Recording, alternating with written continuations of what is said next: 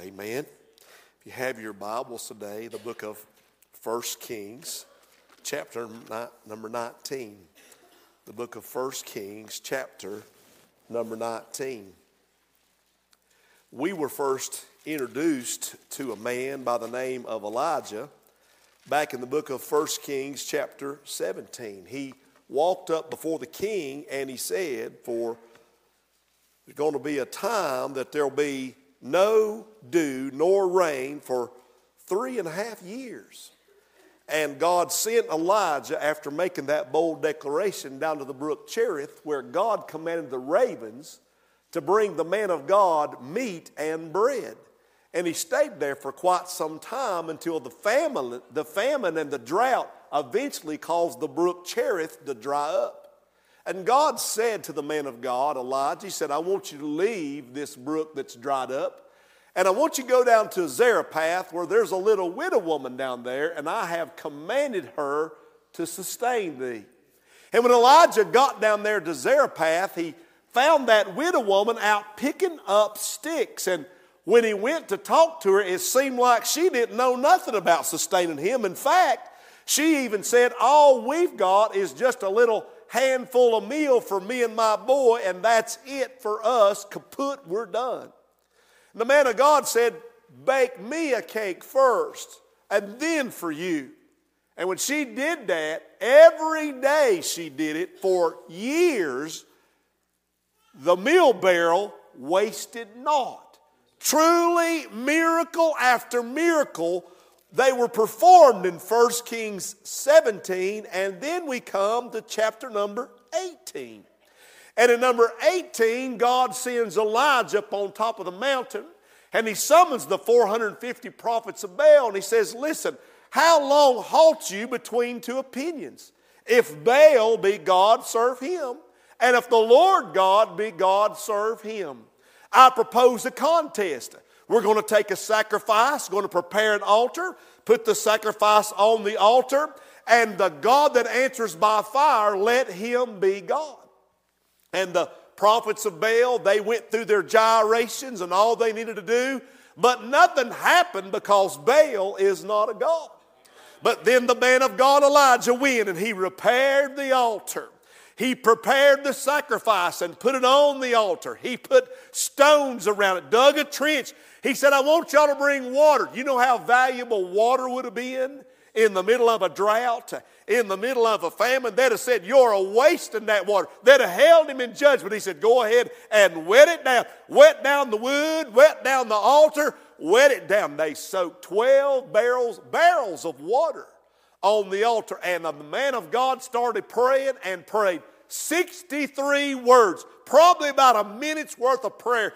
And before he could say amen, shabam, shazam, kaboom, the Lord came down with fire and consumed the sacrifice and the altar and the water and the dust of the ground. And all the people fell on their face and said, The Lord God, He is the God. Can I get a witness? The Lord God, He is the God. Amen. And we come to 1 Kings 19, and the Bible says that there's a woman by the name of Jezebel, and she sends a threatening letter to the man of God. He's gone from the mountaintop of victory down to the valley of defeat, and it's a quick trip. May I say to you today that it doesn't take you long sometimes to go from the top to the bottom. It seems like there's a short distance sometime in our life between victory and defeat. And Elijah got down underneath a juniper tree. He sat down and he said, Lord, it is enough. I am not better than my fathers. Take away my life. And he laid down and he went to sleep.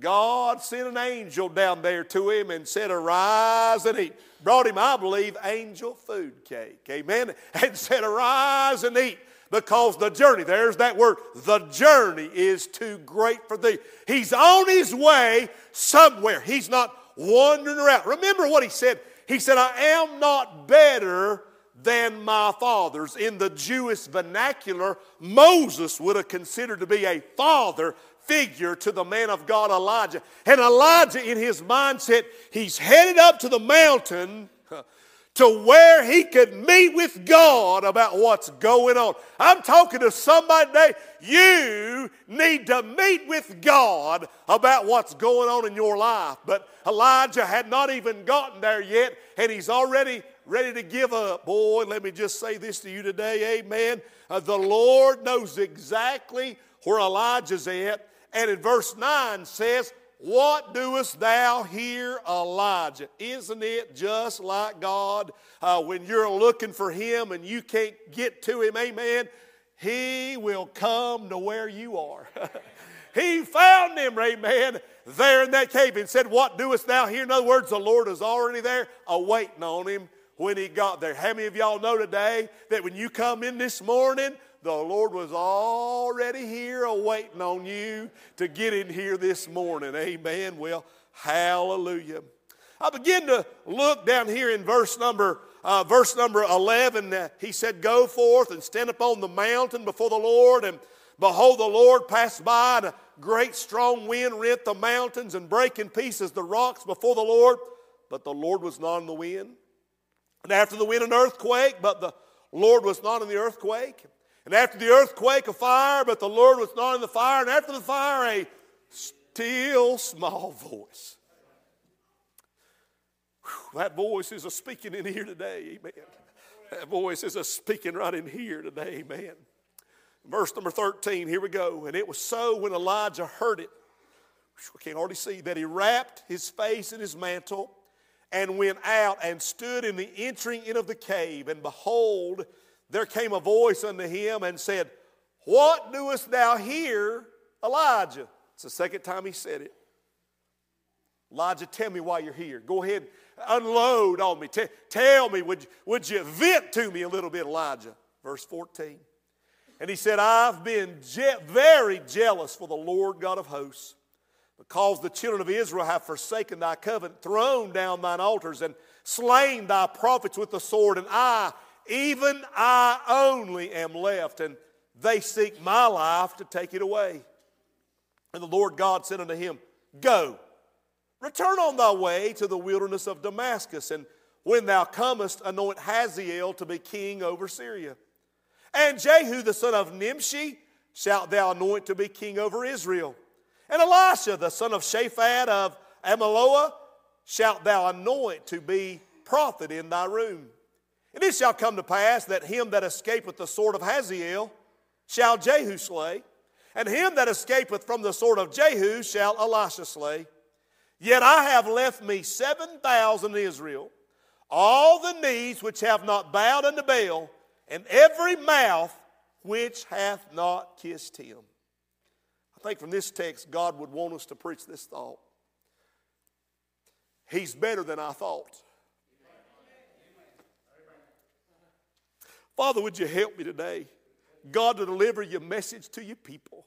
Speak to our hearts, Lord, and help us, I pray. In Jesus' name, amen. Number one, I want to say that God's work is more personal than we think. God's work is more personal than we think. Here's Elijah, verse 14. He said, I've been very jealous for the Lord God of hosts. He says at the end of the verse, I, even I only am left, and they seek to take my life away. Here, here's what I'm thinking when Elijah says this. He's saying, God, all you have on earth is me. Lord, I'm all you got. And Lord, if I don't get it done, it's not going to get done. That's what he's saying. And sometimes you read that and you consider and you think, what on earth is God going to do? All he's got is Elijah, it looks like, and Elijah is going to be taken away. Here's what's happening Elijah has made himself big. And when you make yourself big, you'll make God small. And he starts making God small. Elijah's saying, This is all dependent on me. If I don't get it done, it's hopeless that it'll ever get done. Let me say this to you today. The work of God does not depend on you, and it does not depend on me. The work depends on the Lord. If it's going to get done, Bethel, it's going to be the Lord that does the work. If there's going to be a soul saved, it's going to be the Lord. If there's going to be a miracle done, it's going to be the Lord. If there's going to be a prayer that gets answered, it's going to be the Lord. Amen. So, may I just say this morning, this work is the Lord's work. In verse 18, God says, Yet I have left me 7,000 in Israel, all the knees which have not bowed unto Baal. He says, Elijah, you need to stop thinking about what you have and what you have done, and you need to start thinking about what I have. Can I say that again? Bethel, you need to stop thinking about what you have, or what you don't have, and you need to start thinking about what He has. He's better than you think, amen. In fact, he said, Elijah, I want you to know it's not about what you've done, but it's not about what I can do and what I can do through you. And Elijah, I want you to know you're not alone. I have 7,000 that's not bowed their knee to Baal. Their mouth has not kissed his statute or his image. He said, Elijah, I want you to know I appreciate you, but I am at least seven times thousand, seven thousand times better than you think I am. Woo-wee. Some of you, you think the best thought you can think about God, and He's better than that. You think God to be as big as you can, and He's bigger than that. You think about God being as wise as wise can be, and He's wiser still. You think about God being strong and being able, and honey, He's stronger still. You think about God being gracious, and He's more gracious than that. You think about God being merciful, and He's more merciful than that. Amen. In fact, He's 7,000 times at least better bigger, stronger than you and I will ever think about him being. Amen. And Elijah thinks that now that God is down to Elijah, that Elijah is all that God has. Have you ever felt like that? Have you ever felt like I'm the only one God's got left? I'm the only one in this family that cares. I'm the only one still attending Sunday school. I'm the only one still wanting to sing. I'm the only one wanting to pray. I'm the only one wanting to serve. Honey, let me tell you something. When you get yourself concerned about you, you're making yourself big and you're making your, your God small. In fact, I just read in your hearing that God begins to mention people by name to Elijah telling, the, telling Elijah that I'm working in other people's lives just like I'm working in your life. He mentions in verse 15 Hazael. He v- mentions in verse 16 Jehu.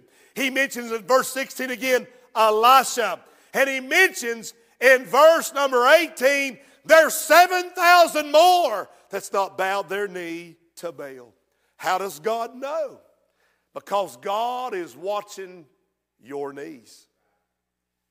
He knows who you're bowing to.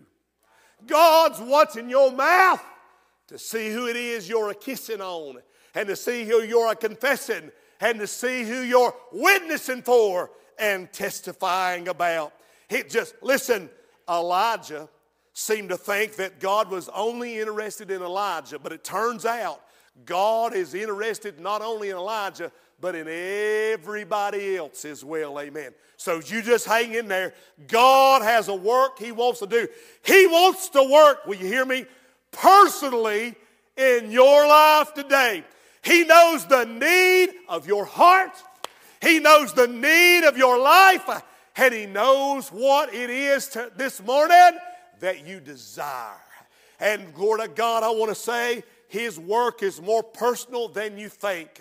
Hazael, he was a shrewd man when I study him. He's a man looking for an opportunity. And when he gets an opportunity, he's going to take it. Jehu, He is a sudden man. He's a man that leaps before he looks. He's a man that speaks before he even thinks. Amen. Elisha is a simple man.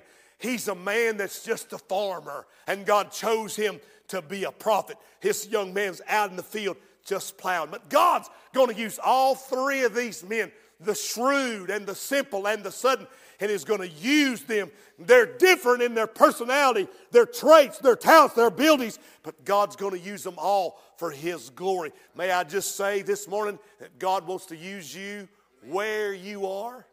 You may sit here today and look around and say, I just don't know if I really am going to be given many opportunities. I, I don't know. Let me tell you something, honey.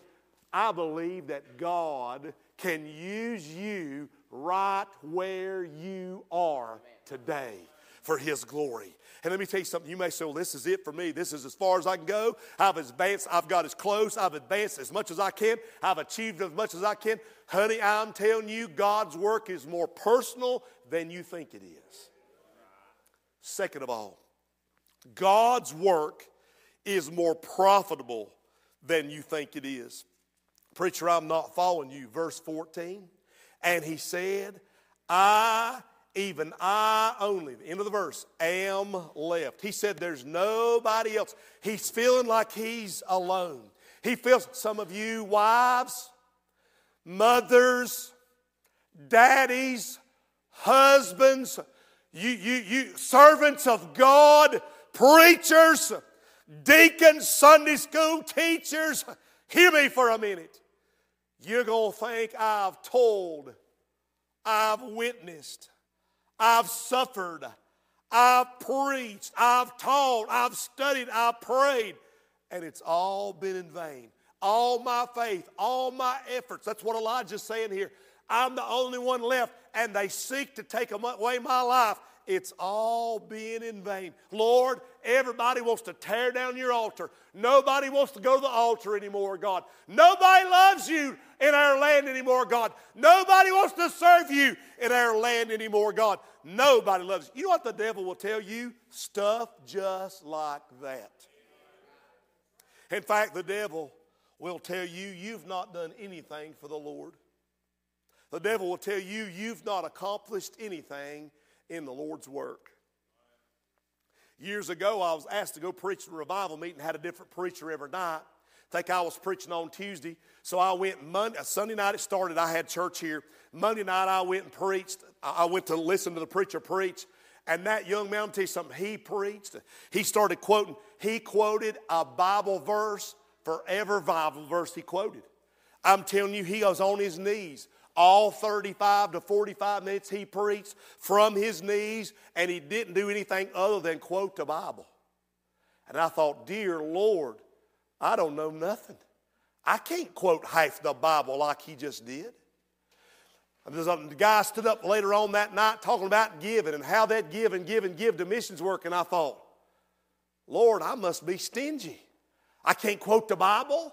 I can't give like that. Another guy got up and said, Now listen, we're in a revival meeting. Another guy got up and said, We just had 150 people saved at our church. And I went, Oh, Lord, we had 150 people saved. I'm stingy. And the next thing I knew, the devil, before I could even get up to preach Tuesday night, when I went to church on a Monday night, had already slapped me through the face and said, You ain't accomplished nothing. You're a low down, no good nobody. Nobody wants to hear you. You're not doing anything else. But let me tell you something, honey. It's not about these things that God's working in other people's lives. Get your eyes off what God is doing in other people's lives and get your eyes on Him today and watch what He's going to do for you and watch what He's going to do through you. Amen. You see, I cannot measure what God has done in my life by what He's done for somebody else. Amen. May I say this? You're standing here, you're sitting here today, you're saying, Preacher, I don't know if I've really accomplished anything. Okay, well, let me ask you a question. Are you doing the will of God? And are you faithful at doing it? I had, uh, everybody know Brother Chris is my friend, funeral home, and, and uh, he had asked me some years ago, uh, we, we had to go somewhere, and he said, Listen, I need to stop by on our trip. I need to stop by a certain county to the, get, pick up a death certificate for somebody. And And I said, Well, I know where that's at. I'll take you. He said, Well, I've never been there. So we was riding, going on our business, pulled off on the side of the road to go down to pick up the death certificate for somebody. And so uh, he said, Well, won't you come on in with me? And I went in with him. And this lady come out. And she said, Preacher Darren. I didn't know her. She said, You don't remember me? I said, I'm sorry, ma'am, I don't remember you. She said, You were preaching when my boy got saved. And then the next night, my girl got saved. Preacher, I'm telling you, my whole family has gotten right with God. We're serving the Lord, and I just want to thank you for preaching. I didn't even realize. I didn't even know who she was. But somehow, that, I mean, there had been so many people, and God had done so many things, and I knew this. It wasn't me that had done anything. It was all God that had done it, amen. And sometimes the devil will tell you, Bethel, you're not accomplishing a cotton picking thing. You waste your time singing. You waste your time preaching. Well, there was a man wrote an editorial one time and he said, Listen, I don't know why the preacher has to preach three times a week. He's done it for 20 years. Why does he do it? And the editor for the paper wrote back and said, Well, sir, I'm sure that your wife has cooked for you two or three times a day, and you've been married for 20 plus years. I'm pretty sure you might not remember the menu of every one of those uh, uh, uh, uh, meals that she served you, but I can be certain that if you hadn't had them, you wouldn't be here today. Amen. Let me tell you something. God's work is more profitable than we think it is. Hey, Elijah, he says, you may feel like you're the only one, but I've got 7,000 that's not bowed the knee just yet. And let me think for a second. There was a man by the name of Jonah who, when he was disobedient to God's voice, God, he, he was thrown off of a ship and the whale swallowed him up. And uh, finally, after he said salvations of the Lord, three days and three nights in the whale's belly, the, salva- the, the whale said, That's too much salvation for me. And bah, he vomited him up. Jonah came out of that fish smelling like whale puke. Walked a day's journey in the middle of the city and said in 40 days, God's going to overthrow this city without any love in his heart, preaching God's message to the people, the Ninevites, a sinful people. And the people started hearing what he said. They took the message all the way up to the king. He sat down in sackcloth and ashes and said everybody's to go into a time of repentance. The entire city of Nineveh got right with God and they were all spared. Hey, Jonah, I bet the message went further than you thought it would go. I bet God did better than you thought God would do. Hey, Elijah, come here. Let me ask you something. How did them 7,000 people hear about God? Why are them 7,000 people serving God? Who told them? Evidently, if Elijah's the only one preaching, he's had 7,000 converts. That's pretty good, amen. Uh, God is doing more than we think he's doing, amen. Uh, just this week, amen, we had what, six saved last Sunday. This is where God smoked me with this. Had six saved last Sunday morning. Hallelujah. I thought I was praying, Lord, save 10 or 20, amen. And God saved six, and I was, I was tickled to death with it. But later on in the week, one of our young ladies here texted me and said, Preacher Dennis, I want to tell you, I, I can't get away from it. I'm under conviction about it still. I, Sunday morning, I prayed that prayer with you. Sunday morning, back on my pew, I didn't make my way down the altar, but I called on Jesus, and I'm telling you, Pastor, I got saved. The Lord saved my soul, and I'm number seven. I'm just going to tell y'all something, amen. Help me preach. I thought God had saved six people, and I thought it was over. But He did more than I thought He did. It's more profitable to serve Him than I thought. He's still saving souls. Glory, hallelujah, amen. It pays to serve God. He's doing more than we think He's doing, amen. Number three, and I'll be done. Write this down. His work is more powerful than we think. Now, God uses a number here in verse 18. It's the number seven. Do you see it? No, preacher, it's 7,000. Just let me preach. Seven is God's number of completion. Seven is God's number of perfection. Has a significant meaning, and I could preach a whole 30 minutes on that, so leave it alone. There's another part of that number thousand. Verses started coming to my mind when I read thousand. The Bible says in 2 Peter 3 8, Be not ignorant of this one thing.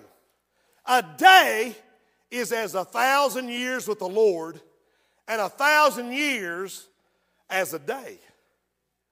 Preacher, what does that tell you? It tells me God's better than I think He is because He's so powerful in His work, He's not fazed by the expanse of time. Time does not bother God. Some of us, you're worried about now. Preacher, I need something right now. I remember the preacher one time, man, he, he was in his office. He was just, oh man, he was a mumbling. He was a pacing back and forth just like this. Oh, his deacon says, What in the world, preacher? What? He said, Man, I'm in such a hurry. I need to answer prayer so bad. He said, oh, Preacher, what in the world? He said, Here's my concern. I'm in a hurry and God's not. You and I deal with our little timetables. But time does not bother God. Lazarus laid in the grave for one, two, three days. And the Lord showed up on the fourth day. And they said, Lord, you are here way too late. He's done been dead four days, but we found out that when he's four days late, he's still on time. Lazarus, I go to God, come forth. And he that was dead came forth bound head and foot. And he said, Loose him and let him go. Time does not faze our Lord. You and I need to learn to trust him. We need to learn to wait on him. Honey, time will not affect him. Some of you right now, if you don't get your answer right now, the flesh and the devil will say, God's not listening. But God is not bound by time. When it's time for Him to do right, you can be sure He's going to do it when it's appropriate to God. He'll do the best for His glory and the best for you and the best for me. He works in His own time schedule, He works in His own pace. He's not fazed by time. Amen. Then that word thousand. There's another verse I looked up. Listen this one. Joshua 23 10. One man of you shall chase a thousand. For the Lord your God, he it is that fighteth for you that hath promised you. Here's what I found out that the extent of the enemy, their number, their size, their power, the extent of the enemy does not bother God. It doesn't bother God how many's against him. It doesn't bother God how many's even against us. It doesn't matter how many people have lined up fighting. There was one time the city of Jerusalem was surrounded by an enemy of 185,000, and the, uh, the, the, the king got to praying and laid a letter out before God. And the next morning, when the sentries got up and looked and beheld the fields out beyond the walls, the watchman said, They're all dead corpses. God had killed every single one of them. One time, the man of God, he, uh, his servant had got up and he looked, and the enemy had surrounded him. And his servant said, Oh, master, what shall we do? The enemy has us surrounded, the enemy has us defeated. And the man of God said, Lord, open his eyes and let him see. What do you mean I ain't seeing? I can see when we're surrounded. I can see when we need to run up the white flag of surrender and say we've lost. God did the supernatural open his eyes. And beyond those that surrounded him was chariots of fire and holy flaming angels that were all the way around. In fact, the enemy didn't know they were the ones surrounding. Amen. I'm just telling you, God is better than you think He is. Amen. And God is more powerful than you think He is. It may look like the other side is winning right now, but just hang on. Amen. Our God is not worried about how many or how powerful or who they are, even of our enemy. Oh, my. Oh, here's another one. I want you to see it. Will you turn in Deuteronomy chapter 1? Will you turn with me? Deuteronomy chapter 1. I'm almost done. Deuteronomy chapter 1. This will be a good one to underline in your Bible. Deuteronomy chapter number 1. Oh, Moses now. Moses is talking here, going to be praying. We're going to look in verse number 10. Watch this. Deuteronomy 1:10. I hope they can put it up on the screens. You got to see it. Hope you'll underline in your Bible. The Lord your God hath multiplied you, and behold, you are this day as the stars of heaven for multitude. You remember, God had showed Abraham that's what was going to happen, amen. And now Moses says, Yep, just like God said, He's multiplied you. Look with me at verse 11. It's in parentheses, so we have a parenthetical statement. It's the inside information. Here's what He's going to pray The Lord God of your fathers make you a thousand times so many more as you are, and bless you as He hath promised you. Moses said, I'm going to pray that God would not only bless you as He has, I'm going to pray God would bless you a thousand times more. How many of y'all could use a thousand times more of the goodness and the blessing of God? One, two, five people, six, seven, eight, eight people. We got hundreds here today, amen. Boy, the altar's going to be full this morning. I mean, full. Y'all better look out there. You're going to get squished, amen.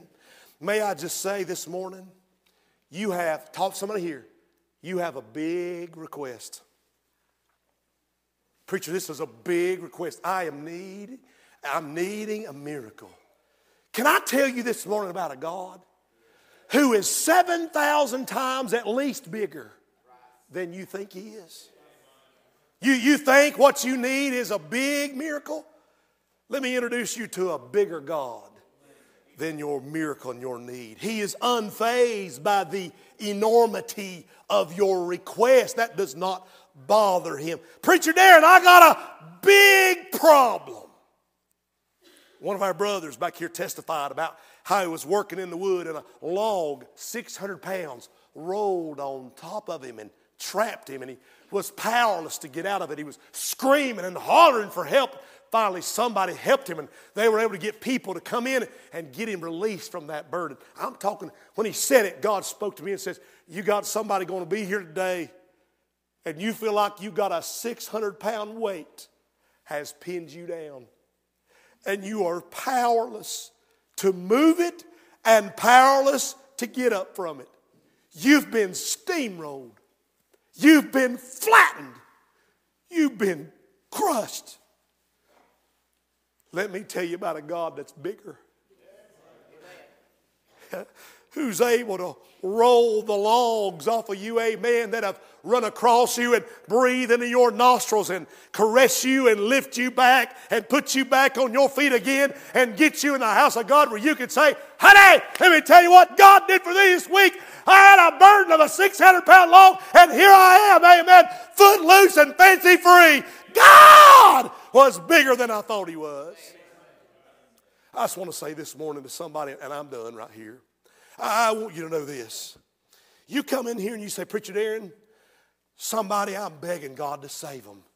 And the devil's told me that it just ain't never going to happen. Honey, God is bigger than the needs you have, and God is better than you think He is. Somebody here, you're so weary, you're so tired, you're so feeble, you just can't keep going. But God has more power than you think he has. Amen. You, have come in here today and man, you've messed up again. You, you said you'd quit, you said you'd stopped, and then you went and did it again. I want to introduce you to a God that has more patience than you think he has. You need a dose of mercy today. He has more mercy than you think he has. You need a shot of grace today. Honey, he has more grace than you think he has. Amen. There may be somebody here, you're discouraged. You're depressed, but I'm telling you this morning, I want to introduce you to a big God that's already waiting on you to come to Him today. There was a preacher, his name was Francis Dixon. He's preaching in a Bible conference, and he asked the moderator of the conference about how'd you get saved? And he said, Well, I was visiting down in Sydney, Australia, and there was this little white haired man walking up and down George Street, and he handed me a tract and said, Sir, if you died today, would you go to heaven? And he's kept on walking. I took the tract and pondered his words and read it and about on my knees and I got saved. He said, Man, I praise God, what a testimony. Then Francis Dixon was in Atlanta. He was preaching at a convention of 1,000, there's our number, 1,000 Navy chaplains. And he asked the chaplain in charge of the whole naval group, he said, Are you saved? Would you tell me about your salvation experience? He says, Well, I was a lost sailor, and we harbored in Sydney, Australia. I was walking down George Street, and a little white haired man come walk up to me and said, Here's a track. If you died today, would you go to heaven? And he's walked off. I thought, Man, that was the craziest thing. I got to reading that track, pondering his words, and I got saved. And that same preacher, Francis Dixon, was preaching at a missions conference. There was 5,000 people in attendance. Uh, there was a missionary there from India, and when it was over, he said, he said, Tell me, sir, how did you get saved as a Hindu? How did you come to Christ? He said, Well, I was a lost Hindu sinner in Sydney, Australia. I was walking up and down George Street, and a little old white haired man met me and handed me a tract and said, Hey, if you were to die today, will you go to heaven? And I couldn't believe he asked me that question. I pondered his words, I read the tract, and I got saved. The pastor, Francis Dixon, flew to London. He was speaking at a minister's conference and he got up in Keswick and he told about the man. He said, Here's three times, three different leaders, this man in Sydney, Australia, and shared what had happened. When it was over, four elderly pastors walked up to the preacher and said, I got saved when I was 25, I got saved when I was 28, I got saved when I was 30, I got saved when I was 32 in Sydney, Australia. That same little white haired man handed me a tract and asked me if I was to die today, would I go to heaven? Eight months later, Francis Dixon is down in Grashmere, which is a suburb of Sydney, Australia. He asked the pastor, he said, Listen, while I'm here close, do you know a little white haired man down there on George Street? Hands out tracts all the time, asks people, if you die today, would you go to heaven? He said, Yeah. Everybody knows him. That's Frank Jenner. Man, is he still alive? Yeah. He's not doing that anymore. He's got too old. He's got too frail. He can hardly go. But we know where he lives, and we'll take you there. Two nights later, they knocked on that little apartment where Frank Jenner lived and invited those men in. And Francis Dixon said that man was so frail and he's so polite. He said, Would you like some tea? And he was trembling, his hands shaking. And he said, I, I, I would. So he got some tea to the other men he sat down and said, Sir, he said, I want to tell you what's been happening everywhere I go all across the world. People are telling me about a little white haired man down there on George Street handing out tracts. People saved all across the world. And the little man started to cry. He said, You know, he said, My story goes like this. I was on a warship. I was under such a burden. I was completely paralyzed by sin. I was on my way to hell. There was a Christian man I treated so wrongly, but I had such a burden, I didn't know what to do. And I went to that man, and he led me to Christ. And I promised the Lord from that day forward, 10 times a day, if I was able, I would hand out tracts and ask people about their salvation. And he said, Listen, I'm not doing it because I'm paranoid, I'm doing it to, to fulfill my promise to God. And for over 40 years, it's what I've done. And I've met hundreds of people, but he said, You know what? I never knew one that said they got saved. Francis Dixon said, I've just now told you about 40 or 50. He said, and the best I can figure, I've done the math, that of all the people you talk to and the percentages, maybe 146,000 people have gotten saved because you were willing to ask people, if you died today, would you go to heaven? Here's a tract that might help you. God, help us. You know, my God is watching our knees. My God is watching our mouths, what we're doing. Have a personal friend of mine. Back years ago, the old J&S cafeteria. He came through. He got mashed taters. He got chopped steak with gravy on it green beans, corn, and a great old big biscuit and one of them good J&S rolls. Got him a big jug of sweet tea. He rolled his little tray down there, pulled out his wallet, and he's paid. A little girl met him and picked up his tray and said, Sir, where would you want to sit? He said, I want to sit right down there in that dark corner. She said, In the dark? He said, Kind of over there by myself. I just want to be alone with my thoughts today and alone with my Jesus. She looked at him. She started carrying that tray for him. She set down this tray and she started setting the items off on his table. He reached his pocket and he handed her a gospel tract and said, Honey, if you was to die, would you go to heaven? Can I tell you about my Jesus? She stopped what she was doing in the middle of the J&S cafeteria. She got down on her knees and she said, Sir, my little boy was killed in an accident this summer. And he had been to Bible school before. And he came home and told me, Mama, Mama, I've been saved. Jesus has saved me. I'm going to heaven. And I didn't know before summer was over he'd be there. And I'm never going to see him again. Mister, if you could tell me, nobody knows to tell me, if you could tell me about this Jesus that would let me go to heaven and see my little boy and live with him, I'll gladly accept him right now. And right there in the J&S cafeteria, that little mama got saved. May I just say to you, honey, God's better than we think He is. He's bigger than we think He is. He's more able to do than we think He is. Your mind limits God. I was limiting while the choir was saying, I'm just telling you, amen. Do not limit God. Wants us to go to heaven so bad. He sent His Son to bleed and die and suffer and be shamed in our places. And he was buried, and all of hell and the devil made sport of him. But, honey, God's bigger than the devil thought he was. Amen. And Jesus came out of that grave victorious, and he's here this morning. He wants to meet you, he wants to save you, he wants to answer your prayer request today. Am I the only one here to say, you know what, Preacher Darren, I'm finding out God's bigger than I thought He was. Seth, you come play. Somebody stand to you. Everybody stand to your feet. Maybe there's somebody. You'd make your way to the altar and say, Oh God, you've showed yourself in my life so many times to be bigger than I thought. I'm so limited. I'm so finite. I'm so much of nothing. But you're bigger than I thought you was, God. and you saved me, and you've answered my needs and met my needs every day of my life. Folks are coming. Wonder if there's somebody today. Maybe you just slip up your hand and run this altar and say, Preacher, I want to be saved. I'm not saved. I'm going to ask you a question. If you died today, would you go to heaven?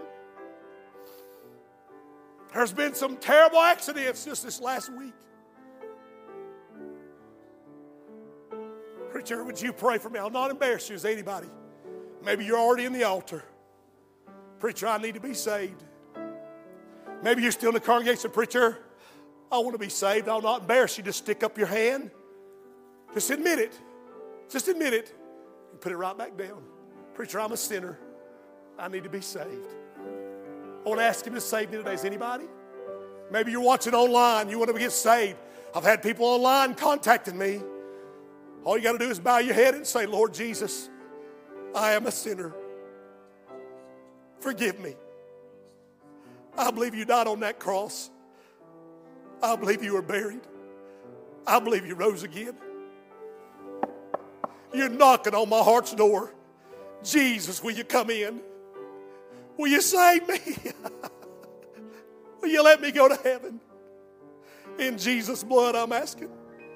Maybe there's somebody here today, you're still here, still in the altar, still standing. But there's a need today that you have that maybe you want the preacher to help you pray and join with you. Listen, if any two be joined together and we'll be in agreement, God will do it. Maybe there's somebody here today say, Preacher, I have such a burden. I have such a request. I want to raise my hand and say, God, preacher, will you pray for me? God sees a hand. God sees a hand. God sees the hands. God sees the hand. God sees the hand. God sees the hand. God sees that hand. God sees that hand. Maybe you're in the altar now, preacher. Will you pray? God sees that hand. God sees that hand. God sees that hand. God sees that hand. Hey, God sees that hand. God sees that hand. Yes, God sees that hand. Anybody else? Lord, your eyes are watching their knees that are bowed their mouths that are praying, seeking your face. God, they're asking for a miracle. They're asking them, they're asking you in prayer. They're asking you by faith.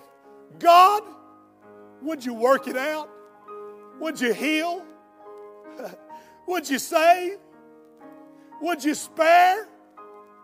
Would you answer in accordance to your will and your perfect timing? Lord, today we are finding out you're bigger than we think you are. It's in Jesus' name we pray and ask it all. Amen and amen.